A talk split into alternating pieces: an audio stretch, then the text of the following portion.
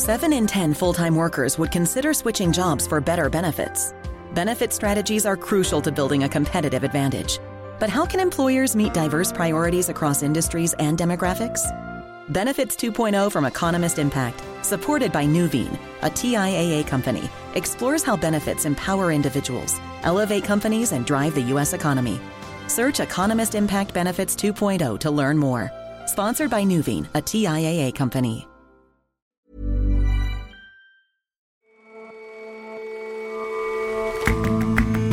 Hello, and welcome to The Intelligence from The Economist.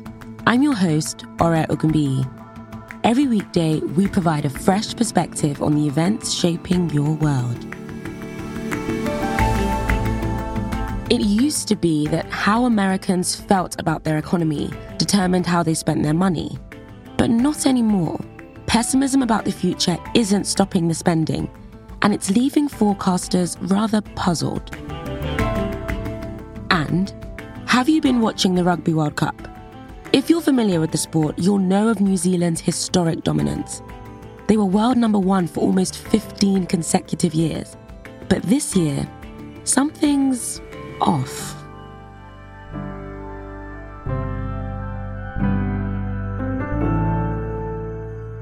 But first,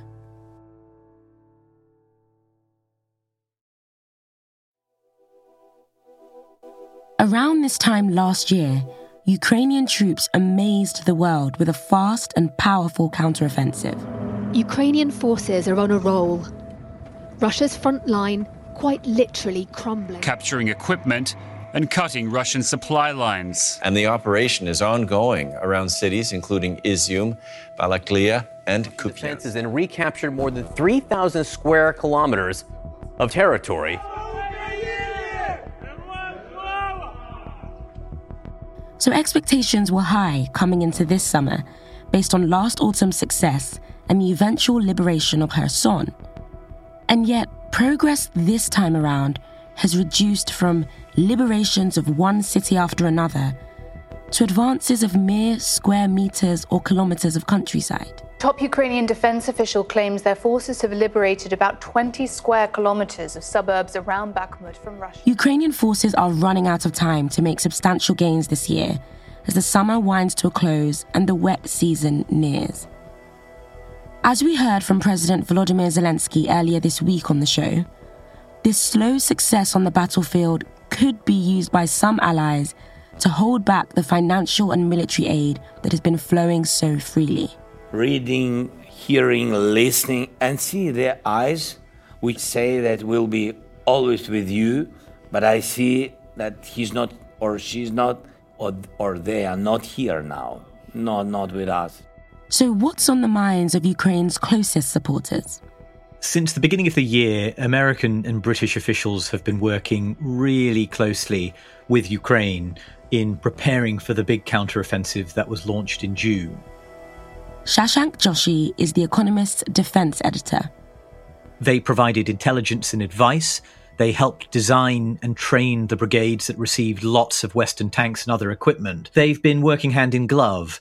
But I think there are also some emerging divisions over the summer over precisely how the counteroffensive ought to progress and whether Ukraine is on the right path. Shashank, what are they squabbling about? There's a lot of divisions, I think, as there tend to be in any big war involving allies.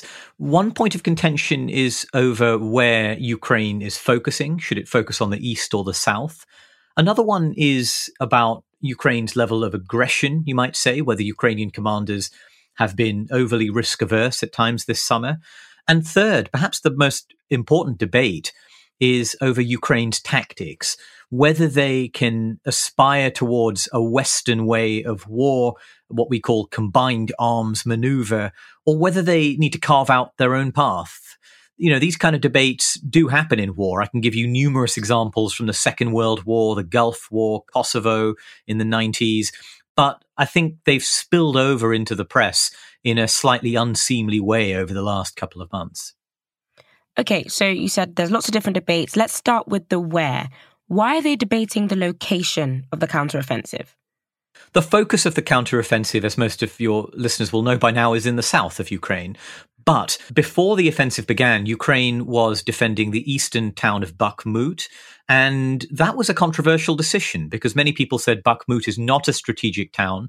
You are wasting your troops here. You're wasting some of the ammunition they should have saved up for the offensive. But perhaps more importantly, Ukraine's best brigades were fighting in the east.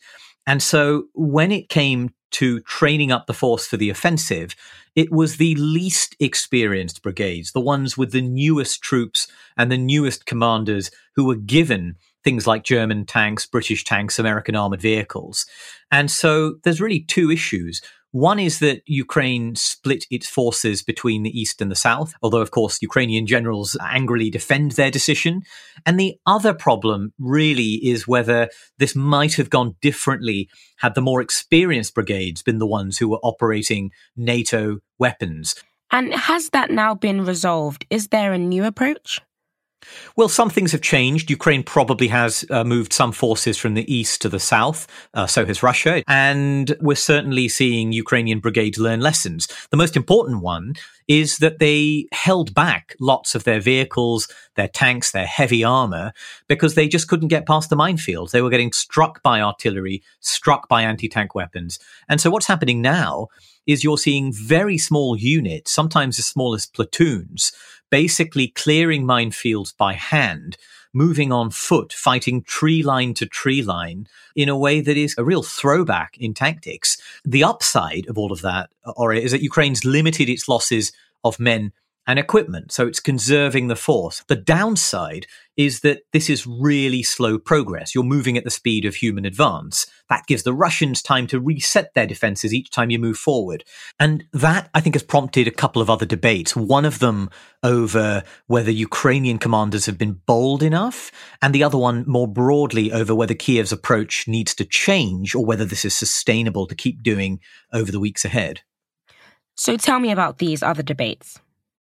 Well, one of them is to say that, look, there are some Western officials who've been arguing if Ukraine had just stuck with larger scale attacks, pushing through more aggressively, yes, they would have taken higher casualties initially, but then they would have had a higher probability of breaking through these three layers of Russian defenses. And they say that would have shortened the offensive, reduced the overall toll. Ukrainian officials say that's just not feasible. They say that, look, we have an army that's made up of teachers, doctors, lawyers, shopkeepers. It's a citizen army. You cannot expect them to go charge into battle, mimicking Russian human wave attacks, taking massive losses. The second debate really is about tactics. Western armies love the idea of combined arms. Think about your tanks, your artillery, your infantry, all being synchronized like clockwork as you attack. Ukrainian troops have struggled with that. They have preferred to conduct heavy artillery barrages first for long periods and then to send in their troops a little bit later, which is a kind of sequential attack. There are many Americans who say that's a Soviet style approach. It's old fashioned, it's wasteful of artillery, and it just isn't going to be the way to get through these minefields. And are they right? Should Ukraine be changing its approach? I'm skeptical. You know, first of all, American officials haven't waged this kind of war. Most of their recent combat experience has been in mountainous or desert areas where small units can't take advantage of the cover to advance in this way. And these small unit infiltration tactics, these have a long pedigree. There's also another problem here, which is that Ukraine's army has suffered such bad attrition over the last 18 months, they haven't got this huge stock of junior officers with the experience, the expertise, the initiative to fight in a really sophisticated way. Lots of decisions are thrown up to more senior officers. That's overwhelming some of their brigade headquarters that already have a lot on their plate. All in all, I have to say, I don't think Ukraine had a lot of choice to leave the tanks behind, fight through in a kind of smaller, dismounted way, and then open up the line slowly and slowly. And so, Shashank, what does all this mean for the counteroffensive? How is it likely to progress in the coming months? This is a hugely contentious area. In the last few weeks, Ukraine has made faster progress in the south. It's pierced the first of Russia's three lines, it's attacking the second. Ukraine probably has enough ammunition to fight through the autumn. The weather is maybe going to turn in October or so, and that's when the rain and the mud are going to stop vehicles from advancing.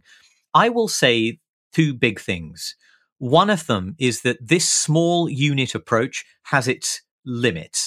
Ultimately, Ukraine's probably going to have to deploy its mechanized forces, its armored forces, if it's going to exploit any gaps in the line and tactical problems of experience, coordination, being able to suppress Russian artillery, all those problems will come back. The second issue really is just about raw manpower on both sides. Russia is moving its reserves down to the south, so that shows you that they're running out. But Ukraine has also thrown in some of its reserves to keep this attack going. It just isn't clear how much either side has left in the tank. I think the rate of attrition does favor Ukraine over Russia, but I'm not sure it favors them enough to mean that they can attrit the Russians quicker than the Russians can plug holes. And I've been in Washington a couple of weeks ago. I've been having other conversations across Europe in the last week. And officials I talk to who are familiar with the battlefield, I have to tell you, they are skeptical that a big breakthrough is going to come before winter. This is going to be a long, long fight. And we discussed this on Monday's special episode, but is there any suggestion that slow progress might make Ukraine's Western allies less willing to keep up that military support? The Ukrainians are keenly aware that at each stage in this war, success on the battlefield is what has inspired Western governments to give them the next big cache of arms. So they are worried, I think, that if they don't have something to show for this offensive, that it would begin to reinforce, maybe embolden those voices in the West amongst America's Republican Party, for instance, or in European far right circles that say, you know, we've put in billions of dollars. This isn't working. Maybe it's time to negotiate with the Russians. They've got to stave that off. They've got to show that they are in a decent position and they have made decent progress. The next few weeks, that's going to be really significant to warding off those doubts in the West. Shashank, thank you so much for coming on the show. Thanks very much for having me.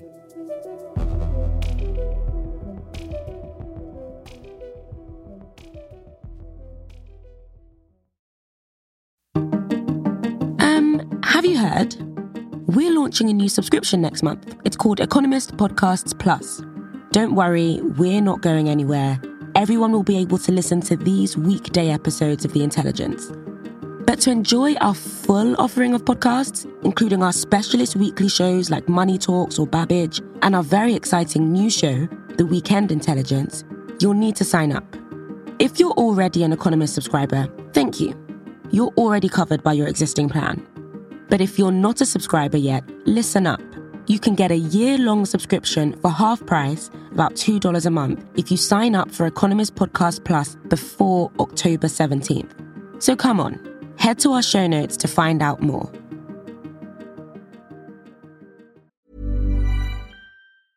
With the highest number of young STEM graduates per capita in the EU, Ireland has the people and skills your company needs to succeed here. IDA Ireland, the National Investment Development Agency, can help you find and nurture the people you need to internationalise and thrive. Our talent is just one of the extraordinary benefits Ireland has to offer. Learn more at idaireland.com. Invest in extraordinary.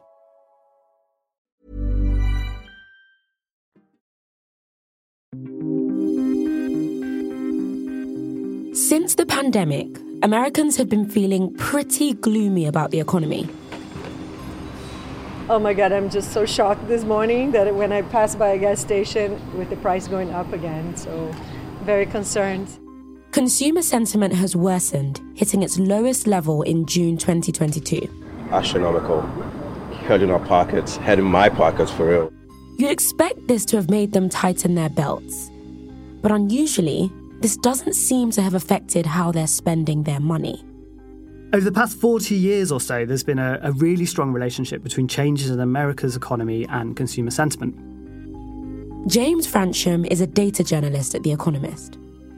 Since 1946, the University of Michigan has asked a representative sample of Americans about half a dozen questions about their purchasing habits and their perceptions of the broader economy. So, questions like Do you think now is a good time to buy a new TV? And then these questions are distilled into a monthly index of consumer sentiment, which is a closely observed barometer of behavior in America. Because, as well as tracking the overall mood music of the economy, this consumer sentiment also follows actual consumer spending too. And since consumer spending accounts for some two thirds of US GDP, the monthly reading acts as a vital pulse of America's economy. And what is concerning is that in June 2022, this consumer sentiment index fell to its lowest ever level. And though the reading has recovered, by this August, it was still under 70 points, which would kind of normally indicate a recession. And were economists right to be worried about this big dip in consumer sentiment? Yeah, so that's a good question, and one that we sought to answer with a bit of number crunching. So, to do this, we gathered a battery of macroeconomic variables from inflation to gas prices, unemployment to mortgage rates. And using all these indicators, we built a model to estimate consumer sentiment from 1980 to 2016. And what we found is that our model was pretty decent. So 13 of these variables explained over four fifths of the changes to consumer sentiment, which is a pretty solid model. The key, however, as any stats nerd will tell you, is how well our model performs out of sample. And so, what was interesting is that between 2017 and 2019, so the three years prior to the COVID 19 pandemic, our model was still really accurate in predicting consumer sentiment.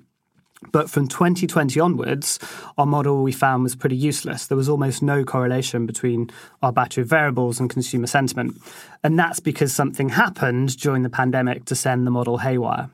And so our model was suggesting, for example, that in the current macroeconomic environment in America, consumer sentiment should be about 100 points, not the 70 points that the University of Michigan was saying it was. So to see all these charts, you can go to economist.com forward slash graphic detail. Okay, it's good to know that the model didn't just break and actually something happened. James, why should we care about consumer sentiment? Has consumer spending fallen as well? Yeah, so that's a fair point. And so, as you said, it's consumer spending that matters, not this sentiment vibes measure. To find that out, we built a second model using the same battery of, of, variables to predict actual consumer spending rather than sentiment. And what we found, which is really interesting, is that the relationship between those variables and spending was stable once the pandemic began. So that gave us a kind of indication that actually it's the sentiment measure that's going slightly haywire. So, now that this relationship between consumer sentiment and economic health seems to have broken down, what are forecasters looking to instead? Yeah, so a lot of economy watchers have been really worried about this kind of so called vibecession. And there's a lot of anecdotal and causal explanations that might be going on there, such as the pace of the Fed's tightening, a war in Europe, America's increasingly fractious relationship with China, and course, another looming election to look forward to in America next year. And to, to some extent, the low consumer sentiment wasn't really happening in a vacuum. It was also echoed by business too. So, mentions of recession during quarterly earnings calls uh, among America's biggest firms was super high earlier this year. It's since fallen somewhat, but it's still cause for concern.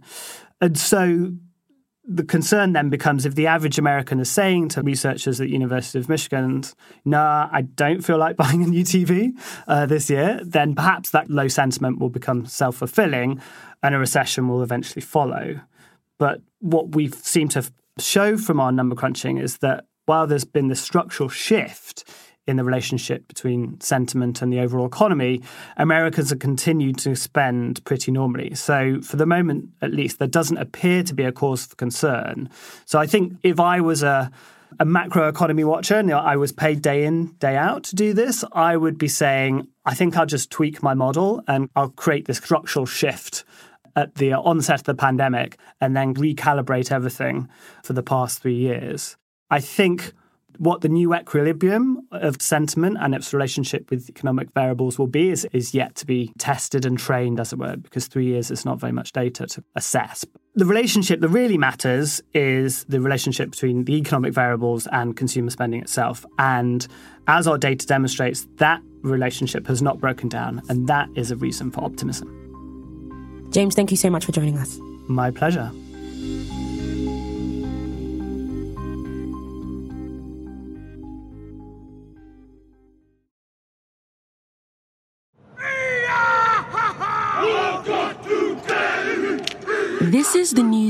Men's rugby union team performing their haka, a traditional Maori ceremonial dance before the opening game of this year's World Cup in France against the hosts last Friday. The fearsome sight and sound is meant to intimidate opponents, and certainly for a long time, New Zealand have been an unstoppable force in rugby union. The team was world number one for virtually the whole time between 2004 and 2019. But in recent times, the All Blacks haka has proved somewhat less intimidating. Last week, the players lost their first group game against the tournament's hosts. They'll be hoping to bounce back against Namibia in their second game this evening. But why does the team seem more beatable than it once was? The New Zealand men's rugby team were, I guess nowadays you'd call them the GOAT, the greatest of all time. Beau Franklin is a digital editor for The Economist. They've dominated the men's game for decades. In 2015, in the World Cup semi final, the coach of South Africa's team described the New Zealand team as the best to have ever played the game. They've won two of the past three World Cups and under Steve Hansen, who was their coach between 2012 and 2019, they won a crushing 87% of their matches. That is pretty impressive. Why were they so good? Well, Steve Hansen, that coach, has to take some credit. His tenure was the country's most dominant period, but he also had some incredibly talented players to work with. New Zealand is obsessed with rugby, and for a country of barely 5 million people, it overachieves massively. That's because players tend to start very young, and the most gifted athletes that the country produces are more likely to play rugby than other sports such as tennis or cricket. But I understand their dominance has started to slip. What's changed? Well, many Kiwis tend to blame the management, which is understandable. Steve Hansen retired in 2019, and his assistant Ian Foster took over. But continuity wasn't the right choice, and under Mr. Foster, they've only won 68% of their games, which is still pretty impressive, but not good enough for New Zealand. So he's going to get booted out in 2024 after this World Cup. But I don't think you can blame the coaching entirely. The country's obsession with rugby has definitely cooled. Interest in other sports has increased, and concerns that you've seen around the world about rugby's physicality, its brutality, especially the rate of concussion, both at the very top of the game and at the grassroots level, has really come to the fore. And you can see that in the number of teenagers who are playing the game. According to a government report, the number playing fell by 18% between 2012 and 2022. And then at the top end of the game, you have some of New Zealand's best players, such as Richie Mo'unga, who's the side's star fly half, getting tempted away from New Zealand's domestic league, and that's by bigger money in other leagues. Japan, especially, has really taken to rugby recently and are tempting players away. And a bit like other countries such as England, if players aren't playing in the domestic league, they're not eligible for their national side. So that means New Zealand's top team is definitely hurting because of that decision. Now, what about the opposition? Isn't it possible that they've just got a bit better? Definitely. The All Blacks' rivals have improved hugely as New Zealand has plateaued a bit. And that's particularly true for Northern Hemisphere teams. Ireland and France, in particular, have got much better. There's an economist in New Zealand, Niven Winchester, who's also a massive rugby fan, and he's built a mathematical model to measure teams' quality and expected match outcomes. And he's estimated the chances of Australia, England, France, Ireland, and South Africa, which are New Zealand's biggest rivals, beating the All Blacks in a neutral venue. In 2016, at the height of New Zealand's powers, the chances of their biggest rivals beating the All Blacks was about 10%, so almost non existent. Today, that's risen to 33%. So, with all this in mind, Beau, do you think that New Zealand can still win the current World Cup? I think it's important not to exaggerate New Zealand's slide. They're fourth in the world rankings at the moment, which is a slight improvement over last year when they slid to fifth, their worst ever ranking and they have lost a lot more matches in recent years. But in July, they beat Argentina, Australia, and South Africa to win the Southern Hemisphere Rugby Championship. They're still a formidable team, and they still went into this World Cup as the bookies' favourites, and Mr. Winchester's models' favourites too. And they can still win despite losing to France in the opening match of this World Cup, so you shouldn't write New Zealand off. But I think the fact that New Zealand's crown has slipped a little bit and the team is becoming more fallible has to be a good thing for rugby as a whole if the sport wants to attract new fans, it needs to be competitive and unpredictable. And the fact that New Zealand aren't going to walk it this year means that this is definitely the most competitive World Cup in a long time. Beau, thank you so much for joining us. Thanks, all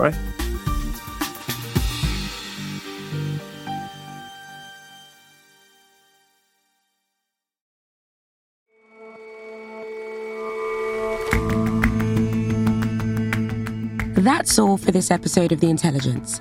The show's editors are Chris Impey and Jack Gill. Our deputy editor is John Joe Devlin, and our sound engineer is Will Rowe. Our senior producers are Rory Galloway and Sarah Larniuk. Our senior creative producer is William Warren. Our producers are Alize Jean Baptiste, Kevin Caners, and with extra production help this week from Emily Elias, Benji Guy, and Maggie Kadifa. Our brand new assistant producer is Henrietta McFarlane. We'll all see you back here on Monday.